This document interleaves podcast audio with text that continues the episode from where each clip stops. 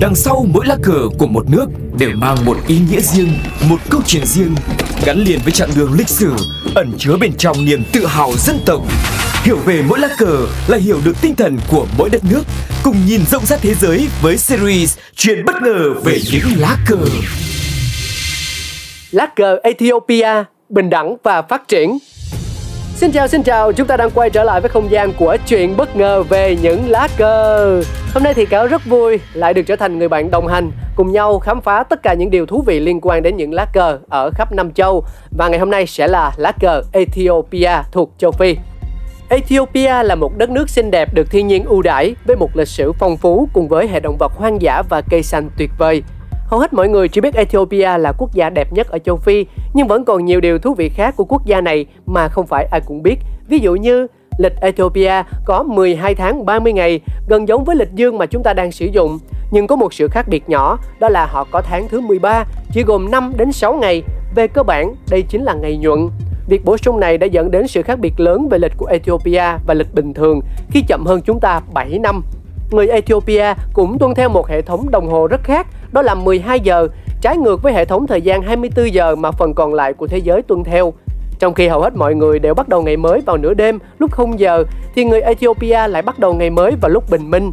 Vì vậy, khi thế giới đang ở lúc 7 giờ sáng thì ở quốc gia châu Phi này sẽ là 1 giờ sáng theo giờ ban ngày. và lúc 12 giờ trưa thì ở Ethiopia sẽ là 6 giờ ban ngày. Bất chấp các tiêu chuẩn quốc tế, hệ thống thời gian này tồn tại cho đến ngày nay. Bên cạnh đó, Ethiopia là nơi có hồ nước mặn nhất thế giới. Khi ai đó nói về các vùng nước mặn, việc đầu tiên bạn nghĩ đến có thể sẽ là biển chết, nhưng có những hồ nước mặn hơn nhiều. Trên thực tế, biển chết đứng ở vị trí thứ bảy và vùng nước chiếm vị trí đầu tiên là Augat Ale nằm ở Afar, Ethiopia.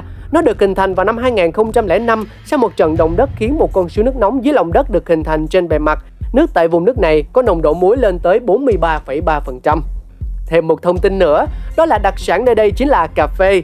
Cà phê Ethiopia nổi tiếng với các hương vị đặc trưng và tinh tế như hương hoa, thảo mộc và cam quýt. Khi bạn được một người Ethiopia mời một cốc cà phê, điều đó có nghĩa là họ rất tôn trọng bạn. Mời cà phê như là một dấu hiệu của sự kết nối bền chặt.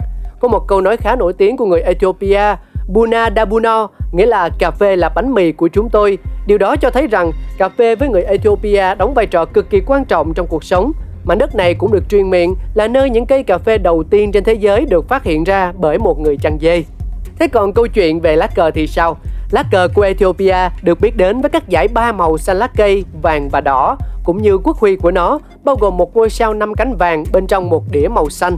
Giống như hầu hết các quốc gia, người Ethiopia sử dụng màu đỏ để tượng trưng cho máu của tổ tiên họ đổ ra để bảo vệ chủ quyền độc lập. Các sọc màu xanh lá cây và màu vàng của nó cũng quan trọng không kém vì chúng tượng trưng cho hy vọng, tự do và hòa bình. Tất cả đều là những lý tưởng chính mà đất nước luôn theo đuổi.